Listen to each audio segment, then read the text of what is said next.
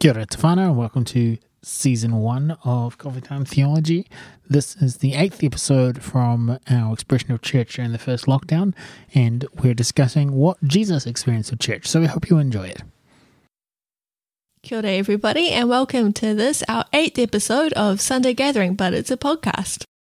I'm Grace, and with me, as always, is Stu. Kia ora. And today we're going to be talking about how Jesus experienced church. Yeah, we thought that might be a, a fun, interesting, and relevant topic. We are in level two, Yay! but not quite the level two that maybe we were expecting. Yeah, that's true. there's a, a few extra restrictions or, or maybe there are there are less releasing of raising of restrictions what how do you if you impose a restriction what do you do to get rid of it? Lift it. lift the restriction. There's less restriction lifting than perhaps people thought but they all basically make sense. They're kind of common sense restrictions Yeah. limiting the amount of people in certain places Yeah, I, I had talked to a few people that were quite uncomfortable with the thought of going straight from bubbles at home to gatherings of 100 people allowed. It does make sense that we're limited to gatherings of 10 people for the moment. yeah it'd be really weird if they put in like restrictions that didn't make sense I think people just wouldn't follow them. Hmm. I still like the idea of a restriction. It's like actually everyone must wear steel cap boots at all times, but it doesn't really make sense with a pandemic. Like, how would that help you? No, and most people don't own steel cap boots. Yeah. But anyway, level two. And one of the things with level two is we are allowed gatherings of up to 10 people.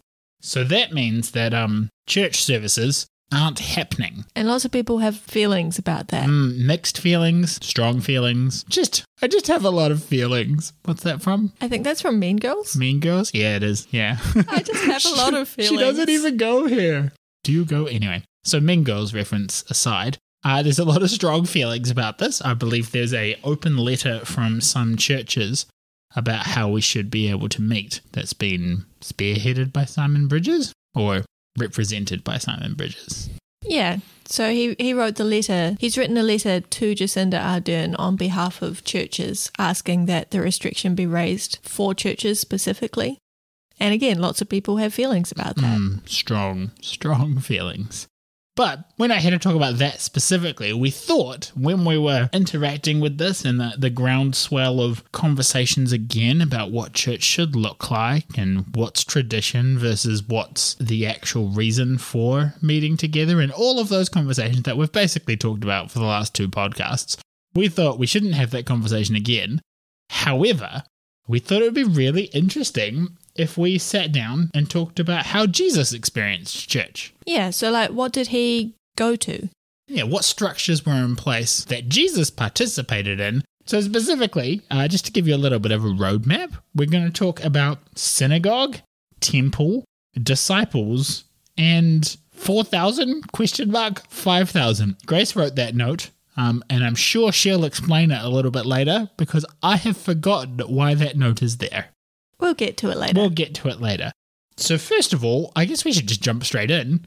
Grace, should we talk about synagogue? Yeah. Yeah. that, that is the first thing on the list. Yep. So in in Luke chapter 4 verses 14 to 16, we we get this this interesting little passage. It says, Jesus returned to Galilee in the power of the Spirit, and news about him had spread through the whole countryside. He was teaching in their synagogues, and everyone praised him. He went to Nazareth, where he had been brought up, and on the Sabbath day he went into the synagogue as was his custom. Cool. So we know Jesus participated in synagogue. That's that's useful. That's helpful. So what is synagogue? What do we mean by synagogue when we're reading it in scripture? Well, the synagogue is a really interesting thing that came came about sort of from the Jewish people being unable to get to the temple when the temple had been destroyed. And so it was a way of practicing religion of reading the scriptures and learning about God that didn't involve the sacrificial worship of the temple. There was a synagogue in each town where there was 10 or more Jewish families because the requirement was that there had to be at least 10 Jewish men to create a synagogue. And they got together, they read the scriptures, they prayed. It was uh, mostly on the Sabbath day that they got together and, and prayed, but a weekly rhythm also sort of came up. Do you think that 10, do you think that's why we have gatherings of 10, you know, so 10 Jewish men can come together to create synagogue? Or do you think that's actually quite irrelevant and, and where that number 10 came from for New Zealand 2020's uh, restriction in level 2? I think they're probably unrelated. Okay, I just thought, I, I'm sure someone would wonder, so I thought I'd ask the question. Okay, On okay. behalf of our questioning listeners. Well, fair enough. All right. The synagogue was also the school, which is something that a lot of people don't think about is that on the Sunday it was the day where the whole community came in and learnt about the scriptures, but the rest of the week it was where the children went and learnt about the scriptures and learnt to read and learnt to interact with each other and Hmm. learnt how to argue well and appropriately and debate and all of that sort of stuff. All of the young children would be there until it was time for them to go back with their family and learn their family trade. So, so in this this passage, um, so synagogues exist and, and people learn in them. In this passage, it talks about how Jesus visits the synagogues. You know, he goes and he teaches in their synagogues, and everyone praised him. Was that a common thing for someone to come in uh, specifically to teach in the synagogue? Was there like a rotation of of uh, preachers, and you know, I don't know, is there a a synagogue circuit that uh, rabbis would go around, or how did that work? Yeah, so so what would happen is that each town would have uh, the rabbi who was the one who was sort of in charge of the synagogue and he was in charge of the teaching of the students throughout the week. Okay. And he also would have his disciples who were like uh, older students who were sort of studying to be rabbis themselves.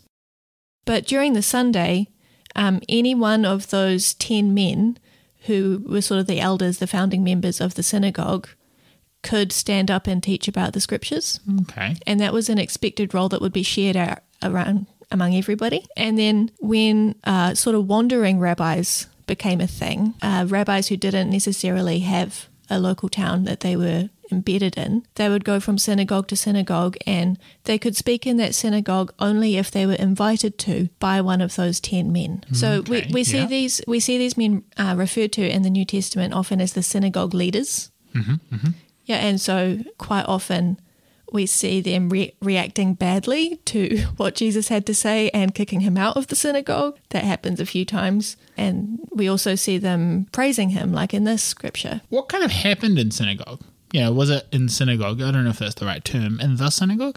In, Um, in the corporate expression of, of teaching and worship, maybe at the synagogue, was there kind of a, a standard rhythm? You say everyone out of the, the 10, I guess, key men in the synagogue and they shared the teaching. Was it was it quite structured? Was there, you know, things they did every week or was it just get together and, and one of the 10 share some thoughts? well, we know, like, what we know is that it varied hugely. So in some places, it was very uh, like a rigid structure, and the exact same thing happened every week.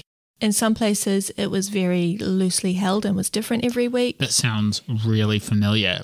I, are you talking about synagogue or are you talking about modern church? Oh, I'm talking about the synagogue, Stu, but Wow. you know, maybe the modern church has a base here and that, you know, there's more of a connection than we than we previously thought. Hmm. So you're saying some of it was was quite rigid and some of it was was less so. What were the kind of things that might might happen? So we know that in almost every synagogue there were at least two things that happened. You know, they they got together and they shared in a prayer and then they delved into the word together. And those were the two things that were definitely in every synagogue meeting everywhere. But then there were also there was also times of sung worship using the psalms. There were also times where rather than uh, one person delving into the word, it was more of a debate. There were also lots of other elements that could be brought in, like performances or other little types of prayers or something like the offering today, where you know a hat was passed around and the community put money in to support something. It sounds like that might be the root of of our kind of smaller local churches at the moment.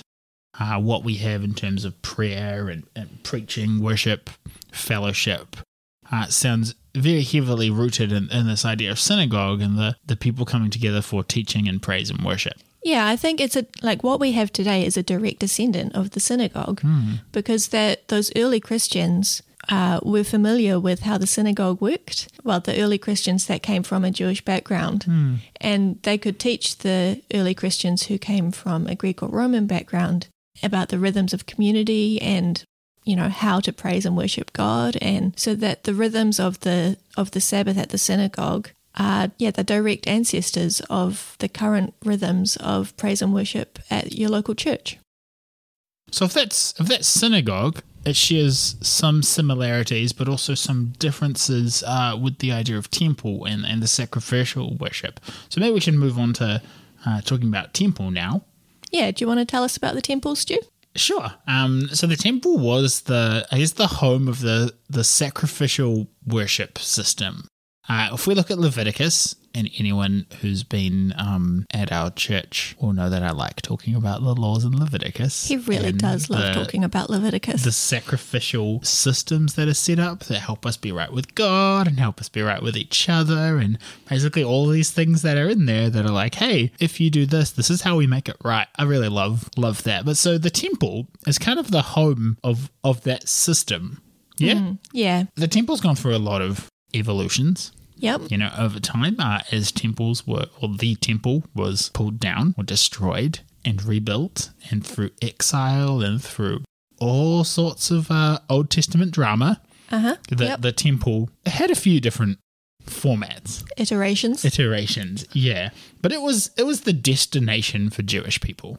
You know, there were these the diff- different festivals that people would go through to, and it's like, hey, we'll come here, and this is where we do our festival of atonement. You know, this is where we do our festival where what we're doing today, this is the sacrifice that will cover our sins until we meet again, because we have an understanding of if we do this particular thing, we're right with God.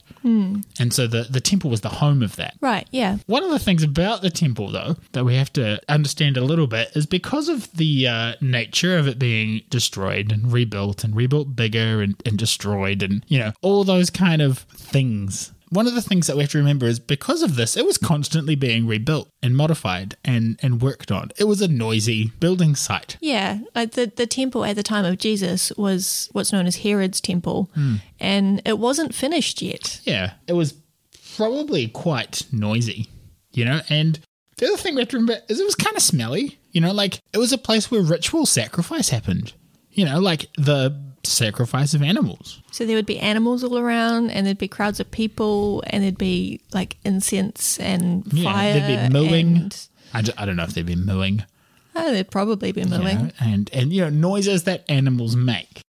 And it was quite an, uh, an assault on the senses, if you will. You know, walking into that place, uh, you, you'd smell the temple, you'd hear the temple. With the incenses and stuff, you'd probably actually feel the temple. You know, when you walk into a place that's burning incense or you walk into a place uh, that's smoky, you can kind of feel that on your skin.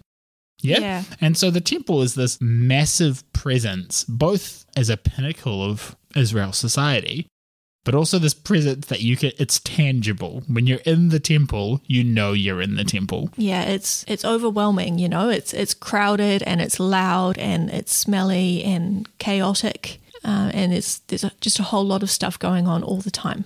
And so, one of the things about that is because it's this pinnacle place, it's also a place where celebrity preachers, you know, would go. If we use a, a modern term, they'd go and they'd preach to the crowds in the courtyard. Sometimes there'd be multiple preachers there, there'd be people sharing their different interpretations of scripture in the same space, which just sounds fascinating to me. I like this idea of like two alter, uh, alternating or um, counter ideas of like two people almost debating while they shared their thought. I don't know if that's that's true, but I like the idea of multiple preachers there sharing their thoughts, and someone's like, "Well, this is actually, you know, my interpretation of that." In in the courtyard, you know, it's not even in the temple proper. Yeah. it's in in the courtyard because it's just what the, you do at temple. Yeah, You know, we're, well, we're at the temple. Let's talk about scriptures. yeah, and we we see Jesus doing this. Yeah, which which is cool. It's also the, as I said before, you know, the home to those festivals that defined the calendar for the Jewish community. Yeah, You know, we do this at this particular time, and we see um, throughout the Gospel of John.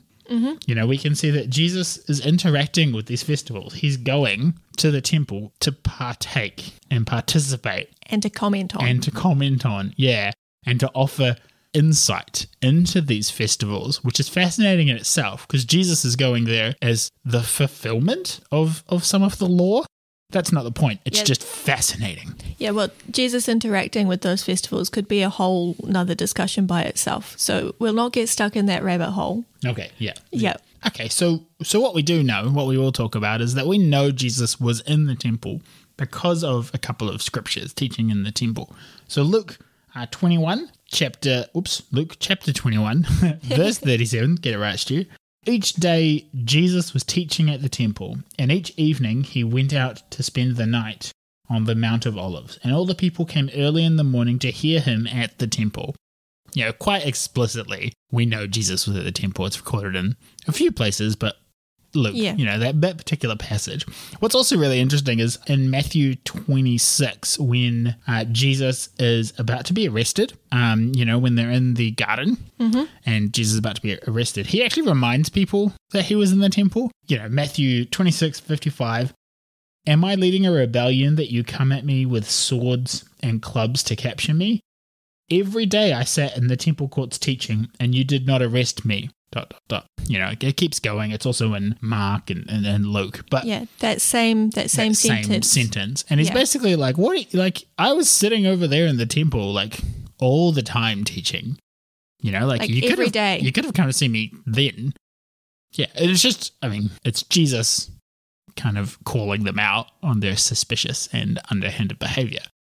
It's just another confirmation that Jesus was part of the rhythm of the temple. He was regularly teaching in it. Yeah, and the the crowds of people were going there every morning to see him. Like he was there preaching every day, Hmm. and he was sort of participating in like the expected rhythms and the expected what a celebrity preacher would do at Yeah. the temple. And so the thing we remember about the temple is while the synagogue was this weekly teaching, Mm. you know, they, that people participated in it every week, the temple was this huge, like, behemoth of a thing. It was uh, like an overwhelming env- environment that was designed for most people to interact with it occasionally. You know, you come participate in the festival. Yeah, like you're you're there for a week and you go every day, and that's where you spend your your time. Yeah, and you're there for that week of the year, you know, or you're there because actually you really need to participate into um, this festival that's all about reconciliation, Yeah, you know, because you did gone goofed and you needed to be reconciled with your neighbor. you done goofed. You done goofed. And there's also like people traveled from the far reaches of the Roman Empire to come to the temples. So some people sort of lived locally and would have been there once a month, once a year. But some people only ever made it to the temple once in their lifetime. Hmm. So it's this thing that was, I guess, for most people, an occasional. You know, Yeah. it was like going into the cathedral if you had a big cathedral um, that you could travel to, and it was this kind of experience for you. You're going to go participate and worship at the cathedral. Yeah, or or like like a big conference. It happens once a year and it's huge and it's loud and it's rowdy and there's a celebrity preacher there. You know, it's it's sort of that sort of vibe. Hmm. And so, so that's that's temple and synagogue, and we've got these two concepts that go hand in hand, but they're things that Jesus was well embedded in. Yeah. know, this is this is his rhythms for corporate worship and for what we call church. Yeah. Yeah. And then we move on a little bit into discipleship. What happened with the disciples? So how many how many disciples did Jesus have, Stu? This, this feels like a trick question, like I'm on um, QI. Uh, you know, when they ask the question and there's an answer that everyone thinks is right and no one wants to say it. And because it's like, if I like Grace, there were 12 disciples, Beep. you know, there's a big "Ah, wrong. Um, so I'm going to say 12. Wrong. What? so everyone sort of has this concept of the 12 disciples and that's sort of the image that we're familiar with. yeah. But through the New Testament and there were those 12 disciples. They're a, they're a real thing. Yeah, Yeah. They're, they're a real thing, Yeah. but they aren't the only disciples. Right. Yeah. Yeah, so we also see mentioned throughout the New Testament bigger groups of disciples. Like Luke talks about at least 72 disciples in Luke chapter 10. So we know that there was the, the inner circle of the 12 disciples, mm-hmm. but there was also a bigger group of disciples that followed Jesus around and learned from him. So when the Bible's talking about disciples, we don't always know which group it was referring to, whether it was referring to the small the smaller group of 12 or the bigger group of probably around 100. the point is just that the 12 disciples sort of functioned a little bit like a leadership team. Ooh. Or like the elders of a church if you're from a different denomination. Yeah. Yeah. Yeah. So the larger group of disciples were like Jesus's church, his synagogue group. But because he was a traveling preacher, the group traveled too. Hmm. And we know that some of the disciples were married, some of them brought their children along with them. It would have been like a big, noisy group. And that also gives some significance to Judas being the, the money keeper for the group because it's it's not just for a small group of 12 people it's for a lot of people that all needed food and you know somewhere safe to sleep and all of that sort of stuff And so so within that the 12, which I guess we say the 13 because it's Jesus and 12. yep Yeah. Uh-huh. If they if they functioned more as as kind of the the leaders and they were directly mentored and teaching from Jesus, should we assume that they also mentored the others or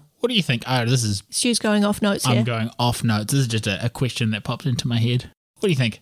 i think that we do see evidence of that happening after the resurrection Yeah, cool. but we don't necessarily see that happening before. Hmm. Like before the resurrection, we see Jesus directly investing into these guys and maybe giving them a little bit of freedom and a little bit of authority so that when, you know, the, the whole resurrection thing happened, Easter, it's a big thing. We talked about it in a different a podcast. You can go thing. listen to it. um, we, we see them stepping into that more distinct individual leadership role later on, but here they're more as a group receiving the teaching. Yeah. And even in that in that 12, um, there was like a inner inner circle. Yeah. So Yeah. There, there's like a, a subgroup within Like the the BFFs within the 12 disciples. Yeah, so there's James, John, and Peter are like the disciples that Jesus leaned on, and the other ones that were more like actually more his friends as well as disciples. So they had more of a, a relationship as a little bit more equals, still not quite equals because it's Jesus. Yeah. Yeah, the but whole shared authority and stuff um becomes a little bit more interesting when you're like, well, also um, you know, son of God, part of of the Trinity, God incarnate. Yeah. So the like James, Peter, and John, they're still his students and they're still learning from him and he's still mentoring them. But he does lean on them a lot more and they become more friends as well as students. Yeah.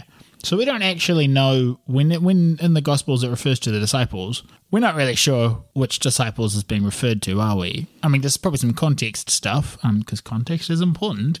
You know, if you've been talking about the twelve and then you talk about the disciples straight afterwards, probably a, a good assumption to talk about. We're talking about the twelve disciples, but then again, it might not be because it might be uh, about contrasting. We were talking about these ones, and now we're talking about all the disciples.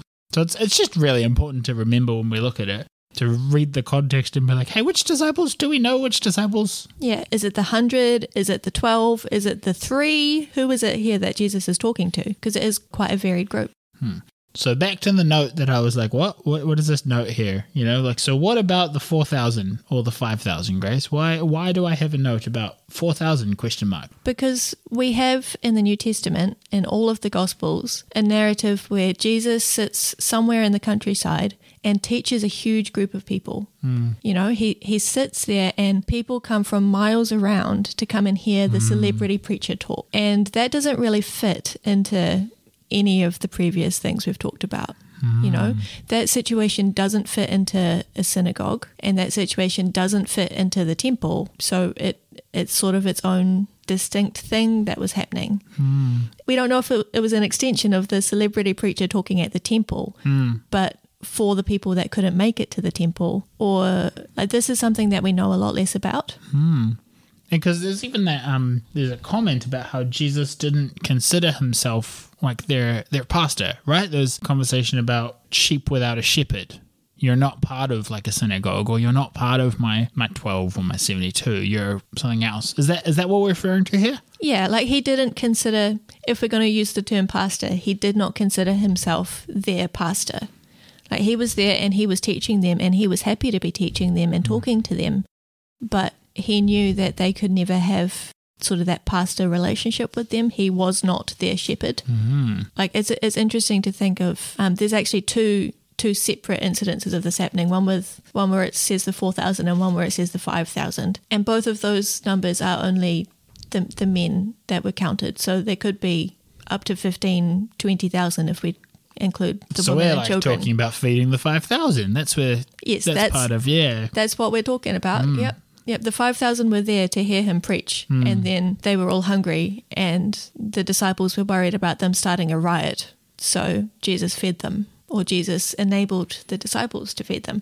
But again, that's its own sermon. We don't we don't need to talk about that now. It was just a, a note to say these examples of Jesus talking to huge crowds outside in the countryside, and that's something that we don't really know where it fits. And so we've looked at synagogue and temple and discipleship gatherings and just mass, huge gatherings of just heaps of people together. And we've looked at how Jesus was a part of each of these, you know, in, in his lifetime. Yeah, he engaged and he participated in all of these in different ways, but all to the full. He participated. And there's no, we don't have a uh, ground shaking point to make here about these different expressions of church. We just wanted to take the time in amongst the feelings that people have right now about what should church be. I was really looking forward to getting together with all of my people, and I can't. And there are also, man, I'm just so excited I can get together with nine other people and study study the word or just get together as a group and participate in corporate worship together. And in all of that, I just think there's something really cool about taking the opportunity to recognize that Jesus did the same things. Yeah, there's there's lots of common ground that we can feel with each other and with Jesus when we recognize the practices we have today and the practices that he participated in. Yeah. I like to think there'll be times when Jesus was on the road uh, traveling where he was just like, you know what? It's just been a season of traveling and mass gatherings. And I'm just really looking forward to temple. Or times when he was at the temple and he just needed that break in the garden. Yeah. Or he just really wanted to, to go to synagogue. He was like, actually, I just, I really want to share this. I really want to go teach in the synagogue. Or I want to hear someone else's word in the synagogue. Hmm. Yeah, I just, it's such a rich, varied expression of corporate worship. I think in that, it's just really cool to take the opportunity to look at what Jesus did and be like, hey, we can do that too. Jesus did it, you know? And we can do it too. So as as we head into this week and we're we're thinking about the things that we're looking forward to, it's okay to have a variety of things we're looking forward to. You know, hmm. we can be looking forward to getting together with one person, and we can be looking forward to the next time we can get together with five hundred, and that's fine. Both of those are ways that Jesus can connect with us, and that we can join in this beautiful thing that is the church. Hmm.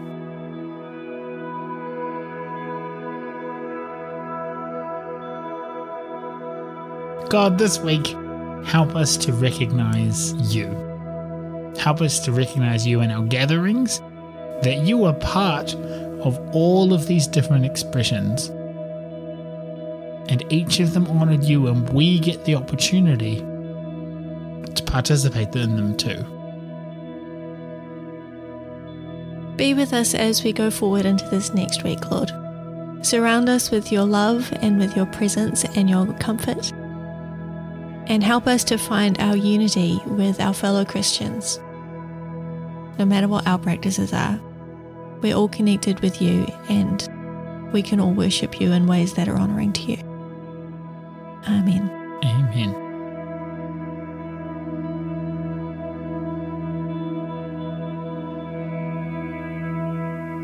Thanks for tuning in to listen to our podcast today. We hope that you were enlightened. We hope that maybe you learned a little bit about the context of, of Jesus' ministry and some of the stuff that he was participating in.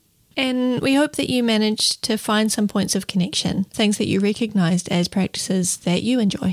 If you have any thoughts about anything that we should talk about, if you you've got anything that you'd like to hear us talk about, feel free to send us a message or an email. You can find us on Facebook under Rolleston Salvation Army, or we're on Instagram under Salvation Army Rolleston. So once again, thanks for listening, and we'll catch you next week. Cool. cool. Cool. Bye. Bye.